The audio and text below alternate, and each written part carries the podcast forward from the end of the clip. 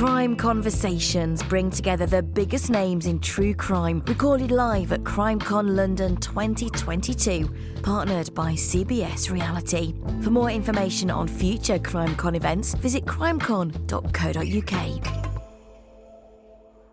Hello, everyone. Welcome to this live session, and thank you all for joining me here today to talk about cults, coercion, and corruption. My name is Kasey, and I am the host of the Cult Vault podcast, which is a long format, primarily interview based podcast that focuses on the true stories of individuals who are survivors that have experienced cults, high demand groups, and more. When the show started, just over two years ago, it was a researched and single hosted scripted show with me looking at a different infamous cult each week. And all I really knew of cults at that time was what I had consumed from true crime documentaries and other podcasts. And around episode four of the show, I was approached by an author who asked if I would be interested in reading her memoir about her experience in a place called Zendik Farm. I don't know if anyone's heard of Zendik. Really interesting commune, um, so I recommend anybody interested in the subject to go and read up about that. Helen Zuman had penned this memoir called Mating in Captivity about her time in a group that had a radical take on sex and relationships. And after I read this memoir, I realised that there was just so much more to this subject than I'd ever really considered. And I asked Helen if she would be willing to come on the show and chat with me, and she said yes. Um, and so Helen was the first guest on my show. And after that, the trajectory of the podcast just changed completely. Um, I have really had the privilege of, of being able to interview uh, almost 200 survivors of cults and high demand groups at this point. Um, and many of you may not realize that the tactics that are involved in cults and coercion are in operation in everyday situations. Um, and some of you may have experienced some of these tactics personally. One on one cults exist in domestic abusive relationships and also exist in environments that you can hear about at other panels uh, across the weekend, uh, things that include, you know, street gangs. Um, and there's uh, there's ex-offenders and uh, people who've been through the prison system as well, which in itself uh, has those types of methodologies in place. So, although cults may seem like things that exist far away from us, and that we as people could never be encouraged uh, into a cult or a high demand group, I want to share with you all today why that simply isn't true. And to help me with this, I have an amazing guest someone who was born into a movement with no choice on his participation, someone who has made it his mission to highlight the coercion, abuse, and corruption of this particular group, someone who has his own compelling platform and uses his voice for change whilst giving others the chance to tell their story too. So please welcome my special guest of the Falling Out podcast, Elgen Strait.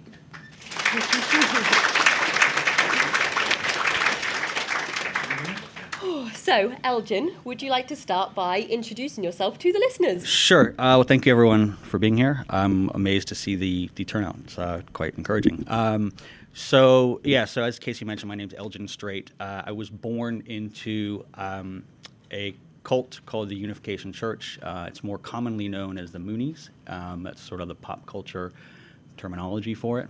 Um, I left that cult mentally when I was around 18 years old. Um, and but due to the, the, the immense pressure that the cult placed upon us to marry other people from the cult, um, I accepted an arranged marriage uh, to someone within the cult. Um, and uh, that marriage lasted for about 15 years. Um, and when it was all over, I, I, sort of felt like for the first time I could like look look back at my life for the first time with no attachments to the cult. Um, so I almost feel like I left twice. Uh, and at that moment, I, I, that's when I really tried to understand what happened to me and what happened to my family. Um, I read a lot of books, I took a lot of courses, um, and it became quite clear to me that one very common trait amongst all, most cults is that they, they employ a lot of uh, guilt, secret, guilt and shame. Um, uh, they use that tactic against their members, and, and that, that creates an air of secrecy uh, within the within the cult. Um, and it occurred to me that throughout my life, it would have been a, of immense value to me if I had just heard the stories of other people who had left the cult. Um, and so I decided to um, to try to document that on my own show, uh, Falling Out. So my show, Falling Out, uh, is me effectively um, interviewing other people who grew up in the same cult, uh, talking about their experiences within it, exposing the abuses within it, uh, and talking them through their journey of leaving it and how they were rebuilding their life afterwards. I'm very pleased to say that I've lost count of the number of people who have left the cult as a direct result of listening to the show. Sorry, it's quite emotional for me to say that, um, but that is that is the reality. I feel extremely privileged to have been able to to help people do that. Um, so yeah, that's that's that. Thank you, Elgen. And um, I mean, it's not easy to ask you to give us a, a, a, summary or a brief history of the Unification Church, but for anybody that isn't too familiar with the movement, is there a, a quick kind of roundup yeah. that you can give us? Um, yeah, it's, it's going to have to be a very short version. Um, uh, so, uh, okay, it's called the Moonies because it was started by a guy named Sun Myung Moon. Uh, Moon, uh, to place this in space time, uh, Moon was born in what is now North Korea in 1920. Uh, at the age of 16, he claims he had a revelation from God uh, telling him that it was his job to carry on the unfulfilled mission of Jesus. Uh, so that's one of the core tenets of the faith is that Jesus failed in his mission and a second coming was required. Moon claimed that he was the second coming. Uh, obviously, they always claim it's them when they have these revelations. Um, it's never anyone else. Um, uh, and to create this sort of n- new Garden of Eden on Earth, uh, humanity had to be uh, so-called um, grafted onto a pure blood lineage that Moon could create through a variety of methods. I won't get into now just because we don't have enough time. Um, um, Moon in in the in the late 50s uh, into the early 60s, uh, he was basically running a sex cult in Korea at the time, um, and he went to jail a few times for doing that, although that's not the story that the cult tells you. Uh, and eventually, um, I think his sordid past running that sex cult in Korea, combined with his sense for the market opportunity for extremism in the U.S., uh, led him to flee his past in Korea and move to the, U- the U.S. in the 60s. Um, at that point, um, the cult started aggressively uh, recruiting uh, cult members in the U.S., including my parents, um, and we'll talk about the coercion methodology later. Um, um, but the, to call it a re- religion is actually is actually I, I think a complete misdirection, uh, and it's in, it's intentional because what the Moonies really is is it's an enormous enormous constellation of front groups. I cannot I cannot over exaggerate the enormity of this spider web. I, f- I saw a list created in 1980 and it had 1,400 front groups listed on it. Um, those were just the ones that were known then, and that was 40 years ago. Um, and all of those front groups serve to to bring money and power back to Moon and back to his family. Um, and to give you a couple examples there, uh, the Moon fam- Moon started the uh, the newspaper, the Washington Times. Um, he owns it, uh, or his family his family owns it. Um, uh, and uh, that is a font of right-wing misinformation and disinformation. That's a whole other whole other story. But Moon has basically grafted himself onto the right wing in America uh, and, and, served as a, as a useful mouthpiece for them in a variety of different ways. There's a lot of influence there. Um, uh, did anyone eat sushi today, or in the last few days? Any hands? Okay there's a 90% chance that that sushi came from a Mooney run business. Uh, the Moonies own uh, a company, a few companies um, uh, that that supply 90% of the sushi to the U.S. and Europe. Um, I'm guilty as well of eating sushi, even though I know this. Um, uh, I, that they own a gun company in America, um, so they're there, and all of that, yeah, it serves to to um, to bring money and power back to Moon, and and I, it's worth saying that all of that was built on the backs of our parents um, who were basically coerced into working for Moon for free, effectively, uh, or at reduced reduced rates, working for one of these front organizations. My parents worked for the Washington Times for pretty much their entire careers.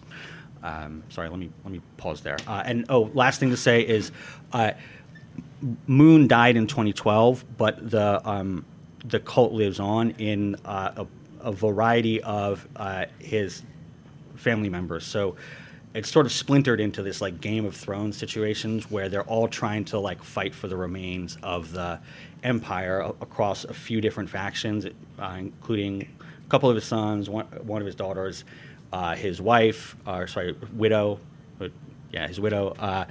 Uh, they're all fighting for it, and it's a complete disaster. Um, uh, but it bizarrely, it actually makes a good a good environment for me to be speaking out because they're too busy fighting each other to really care about what I'm doing what I'm doing now. Mm-hmm. And if I make one of them look bad, the other ones are like, "Yeah, don't they look like shit?" And I'm okay, yeah. If that's how you want to roll, fine. Um, so anyway, sorry.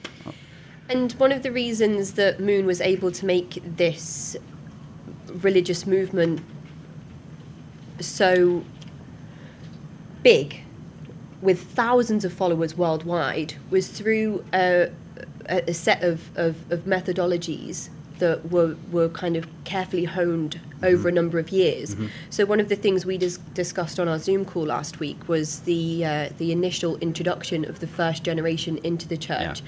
So we kind of started at love bombing, mm, yeah, and the the kind of first generation process of yeah. somebody being brought into one of these groups. Yeah. So I wondered if you could just talk us yeah, through that process. Absolutely. Can I just ask again, show of hands, uh, love bombing? Anyone familiar with the term? Okay, nearly everyone. That term was coined by the Moonies. They created it in the '60s and the '70s. Um, and now it's most commonly known. Uh, uh, the most common context that you all are probably familiar with it is in, is in the context of, of dating and trying to win someone over. Um, uh, but the Moonies the Moonies started it. They invented it, uh, and it was specifically to uh, coerce people to become full time members. And the, the way it worked um, back then, and it's still happening today, is um, it usually starts with someone someone from the opposite sex approaching you on the on on the street or in some sort of public setting, and that's intentional. Uh, having it be someone from the opposite sex put injects a little bit of sexual chemistry and sexual energy and attraction into that very first inter- interaction that you have with someone. Uh, so an attractive person walks up to you and says, "Hey, we're hosting this dinner. Are you, are you interested in world peace? Are you, are you interested in making the world a better place? Okay, if you are, you should come to this cultural event that we're hosting at our at our house." Um, sounds very innocuous. No one mentions anything about the cult, uh, and it's almost intentionally something that it will be impossible to disagree with. Do you want to end hunger? Yeah, okay, of course. I'll like like no no one's gonna gonna disagree with this.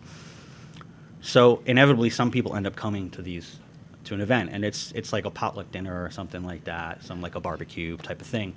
Um, but when you're there, you don't know it, but you're the mark, you're the target when you get there. Um, you are the target for love bombing. Um, and everyone there knows knows who's a member and who's not a member. If you're not a member, you walk into the room, and everyone showers you with attention. Uh, you walk in, and it might be kind of subtle, but all of a sudden you're the most interesting person in the room. Uh, everyone cares about what you say.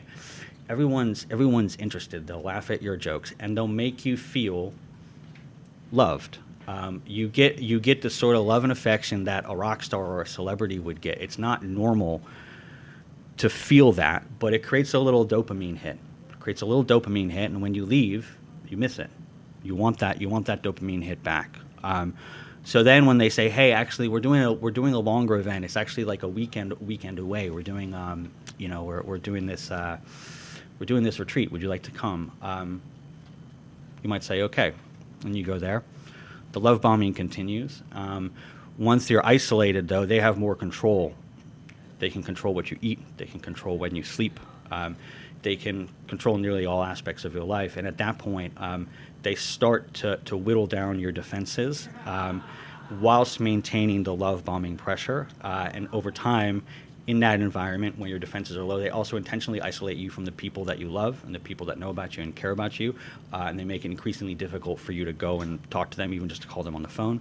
Um, they do this little by little but over time they're wearing you down, uh, and eventually it might be like go to barbecue one night, then they invite you somewhere for the weekend, then they invite you somewhere for seven days, then maybe it's two weeks. At the end of those two weeks, finally they mention, oh, by the way, this is about Moon, and, and he's the Messiah, and would you like to join? Um, but by that point, it's been this this long and gradual process. Not even that long, but it's been intentionally gradual. No one's upfront about what's happening to begin with. Um, so that's one one example of one of the Yeah. coercion tactics. And something I've found quite familiar across a lot of the interviews I've done is that after that love bombing comes a lot of the toxic positivity. So uh, maybe messages of, um, you know, well, maybe you should come to as many activities as Sally's coming to because she's committing this much time to the church, and, and wouldn't it be great if you, you know? So it's it's kind of starting to add that element of of um, you know we're going to be nice to you if you give us more. Yeah, yeah. They, they start demanding from you, and then and if you start adding any negativity or questioning, they they use that against you. They say it's because you're you're you're not you're not strong enough. You're too weak. The, in this case, in the case of the Moonies, they might tell you that it's Satan invading you. Uh, the spirit world is is affecting you. If you have any sort of negativity or questioning. So if if that's how the first generation of the the, the Unification Church members were introduced to the church, why is it after the love bombing and the toxic positivity that people stay, that they don't leave, which leads to, of course, the second generation and survivors such as yourself? Yeah. Um, a lot of it has to do with the fact that it's it's it's it's an all-encompassing lifestyle. Uh, by that point, like so, you know, when I was to give you to give you a sense, like so, when I was growing up, my parents worked for a Mooney business, so all of their coworkers were Moonies. Um, I went to a mo- I went, uh, sorry, um, I went to church on Sundays. I saw Moonies there. Uh, sometimes we had like sleepaway camps on the weekends. I saw Moonies there. Um, so they they take all of your the, the support network that someone would normally have. It all becomes part of that. It all becomes subsumed by the cult. So you don't have anything left. So then when where do you if you want to leave that environment? Where do you go? You don't have any friends. Uh, you probably lost contact with your family. Um, probably burned that bridge. Uh, where where do you go? They make it almost impossible to leave because they intentionally burn all those bridges for you.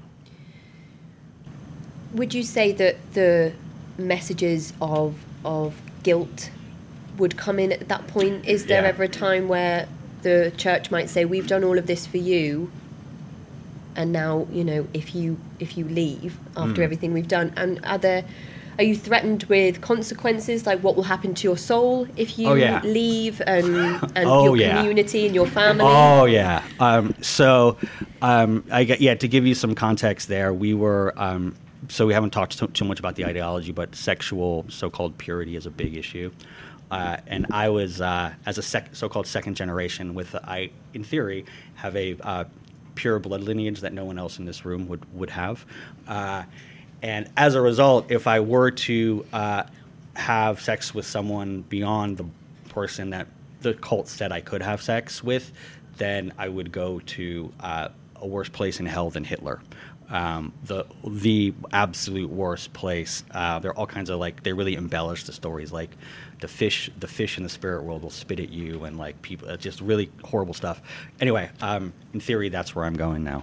Um, I'll believe it when I see it. So after this systematic recruitment and retainment of the first generation members, Yeah. the mass weddings happen. The second generation are born. Yeah.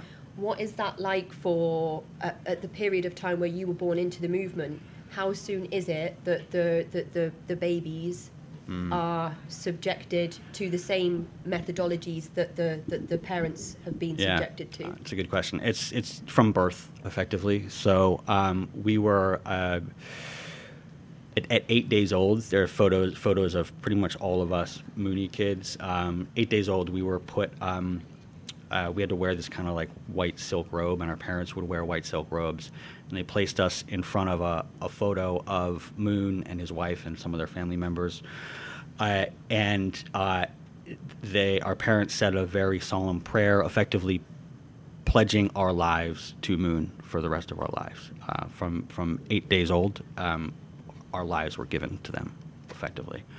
Um, and that indoctrination continued as far as I can remember. So we um, every Sunday we had to wake up at 5 a.m. Um, this is this is part of like a lot of cults use this this tactic of like of basically excuse my French but fucking with your sleeping um, to to put you in a different in a different state of mind. So every week for as long as I can remember, we'd, I'd wake up at at um, actually 4:45 a.m. Lights would go on. My dad would come up. We'd have to put on our suits uh, and then go downstairs.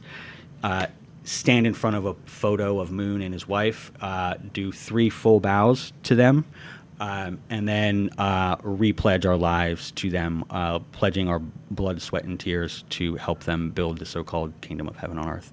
Uh, that was every week. Uh, we went to multiple uh, sort of indoctrination camps throughout the summers, uh, spring breaks, all that sort of stuff. I personally went to uh, an indoctrination uh, program in Korea at the age of 13 and lived there for a year away from my family. Uh, there are about 100 kids, just for a bit of context, about 100 kids and four grown-ups looking after them. Uh, it was it was like Lord of the Flies. Uh, it was it was awful. And that's in the family home. And then another r- really notable thing about the. Yeah. Unification Church is the weaponizing families against one another by the separation that occurs Mm. between parents and children.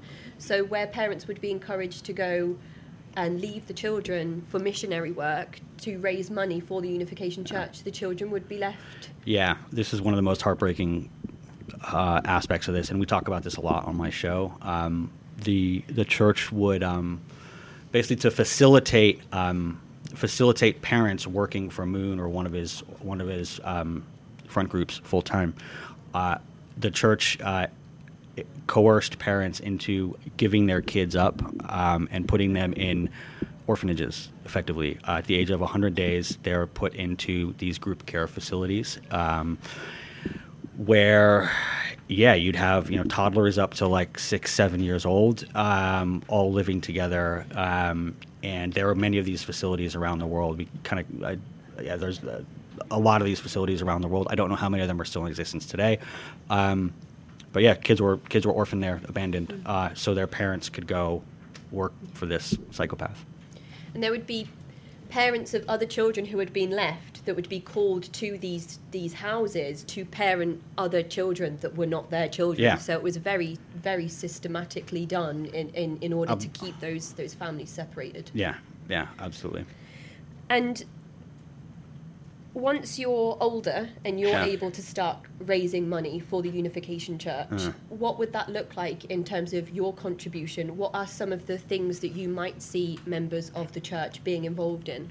Yeah. So um, yeah, there's a lot of financial control completely. Um, so first of all, they're, they're, you're, if you're working for a church business, you're not getting paid market rate. They're, they're underpaying you as massively as they can. Second of all, uh, you're uh, you're, uh, you're required to give away 10% of your pre-tax income to give that to the church and that's just the baseline. But then every month it's like oh we need a donation for this thing that we're building or we need a donation for this tour that we're running. Give us another thousand bucks. Um, so there's a ton of financial coercion and pressure that's applied. Um, but that doesn't even tie into what the like the real question that you're asking which is uh, for people that aren't doing doing that they have these um, uh, these fundraising teams, um, and these were both adults and kids did this. Um, uh, you basically you have a, a van of maybe I don't know seven or eight seven or eight people um, driving around the country in the U.S. uh, driving around the country or driving around Europe. Um, it happens here as well. Um, uh, basically living in this van uh, and selling trinkets on the side of the road or selling flowers in bars. It's called a mobile fundraising team, but people do this six, seven days a week, 12 hour days. They sleep in the van, they eat fast food. Um, people have died doing this. It's not, it's, it's not without consequence, and no, no one has paid any, any price for this. And we talk about this on my show. Um, in, I think it was either 2001 or 2002, an 18 year old girl was on one of these fundraising runs. Um, she uh, entered a guy's house and she was raped and murdered. Um, no one has ever suffered any consequence for this. Um, and this all ties into the, the coercion and the pressure because we were taught as kids that the pathway to heaven was determined by the number of dollars that we put into the organization. that's the type of coercion that we're talking about. Uh, and I know it sounds crazy, and it is crazy, but that's the environment that I grew up in. You know, whatever you people accept what you're born into. Um, that was the reality for, for me and for many other people. And I think it's really important to highlight that as well for people who um, often ask, you know, how or why would somebody join a cult? Um, by birth, obviously, absolutely no no choice in your part there.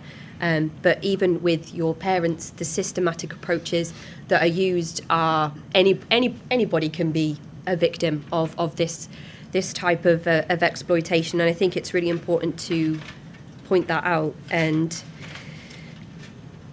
something else that you said that was interesting in our chat last week was about how it's impossible to change the belief systems of an individual if they're not willing to think past just accepting Moon and his words as mm. gospel. So you said that if somebody, if, if you were to, to question with somebody, they would say, you just have to take Moon's word for it, you just have to get on board. Mm-hmm. And we see that a lot at the moment with other groups popping up in America that are not related to the Unification Church directly. Yeah. yeah.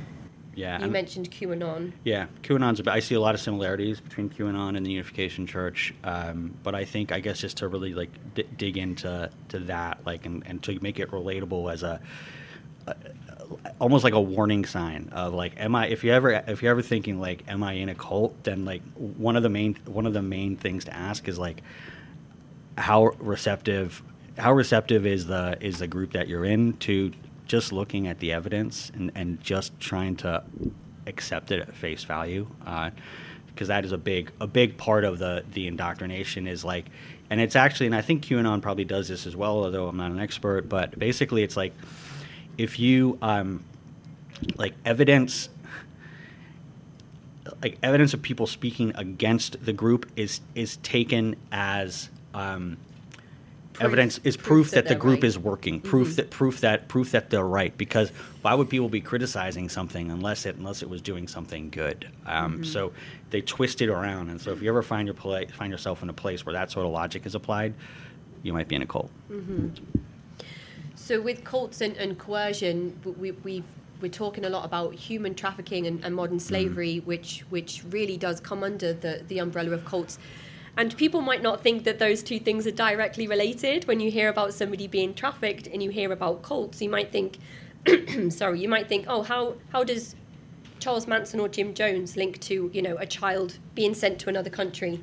But it's, it's so much more than that, as a lot of you in this room probably know. and just to finish up, really, our session today, where is the Unification Church right now? And what would you say is most notable for, for us in this mm. room to be to be on the lookout for? Yeah, it's a great question. So, um, number one, I'm, I'm glad you mentioned the term human trafficking. This this is a human trafficking organization. At the end of the day, it it meets all of those criteria, and they hide behind this this hall of mirrors of all of these front groups, so that nothing can ever be pinned on any on any one one individual or one or, or mm-hmm. one group. Um, you mentioned um, the mass weddings as well. The true agenda behind the mass yeah. weddings is not part of the doctrine, but actually to further the agenda of. Yeah, and so actually, well, just to, we kind of skipped over that earlier, but the Moonies got became famous in the '70s and '80s for holding these mass weddings. Um, uh, they say it's for for theological reasons, but m- my personal belief, uh, uh, after speaking to a lot of people about this, is uh, it was actually massively um, premeditated way to circumvent labor laws um, by getting people to certain places. So that sushi business that I mentioned earlier, earlier in the U.S., um, all of the workers who did that, and actually in this country too, um, all of the workers um, in those places came from Japan, and the reason they could stay in Europe and the U.S. is because Moon married them to citizens of European countries as well as the U.S. Uh, and we're talking thousands of people here. Um, so yeah, that's that's, that's mm-hmm, a good mm-hmm, point. Mm-hmm. I know I know we're short on time. Um, I think just to to really like make it salient and relevant to what's happening right now. Um, so um, the Mooney the Mooney org still um, hosts regular events where they and they'll, they'll have names like the the Family Federation for World Peace or the Universal Peace Federation or the International Federation for World Peace. These sort of innocuous sounding names, and they will invite heavy hitters to speak at these, and they will pay them money to speak at them. When I say heavy hitters, I mean heavy hitters. Donald Trump spoke at one of these. Mike Pompeo, Mike Pence spoke at one of these. Um, these people are taking money, human trafficked money, um, and so, first of all, they're profiting from human trafficking, and second of all, the Moonies are then using that to their constituents and saying, "Hey, look, Trump spoke at our event. He supports us." Blah blah blah blah. So it's used to cycle further the cycle of abuse. The last thing I want to say there, I know you're looking at your watch, uh, uh, is um, uh, it's not just politicians. Um, uh, Jose Manuel Barroso, the current chairman of Goldman Sachs, uh, has taken money to speak at m- multiple Moonie events. Um, he is guilty of accepting human trafficking money, and I think he should be held accountable. And there are a lot of other people as well. He's one of the most high profile. Thank you. For more information on, on Elgen's amazing show, he covers all of this meticulously with obviously himself and, and other, uh, other survivors on his show. Falling Out is available. Season three has just uh, started to release wherever you find your podcasts. I'm Kasey, host of The Cult Vault. You can come and chat to us. Please come and chat to us at our stall on Podcast Row. Thank you so much to Nancy and the team for having us here today. And I really hope that you enjoy your weekend. Thank you so much. Thank you.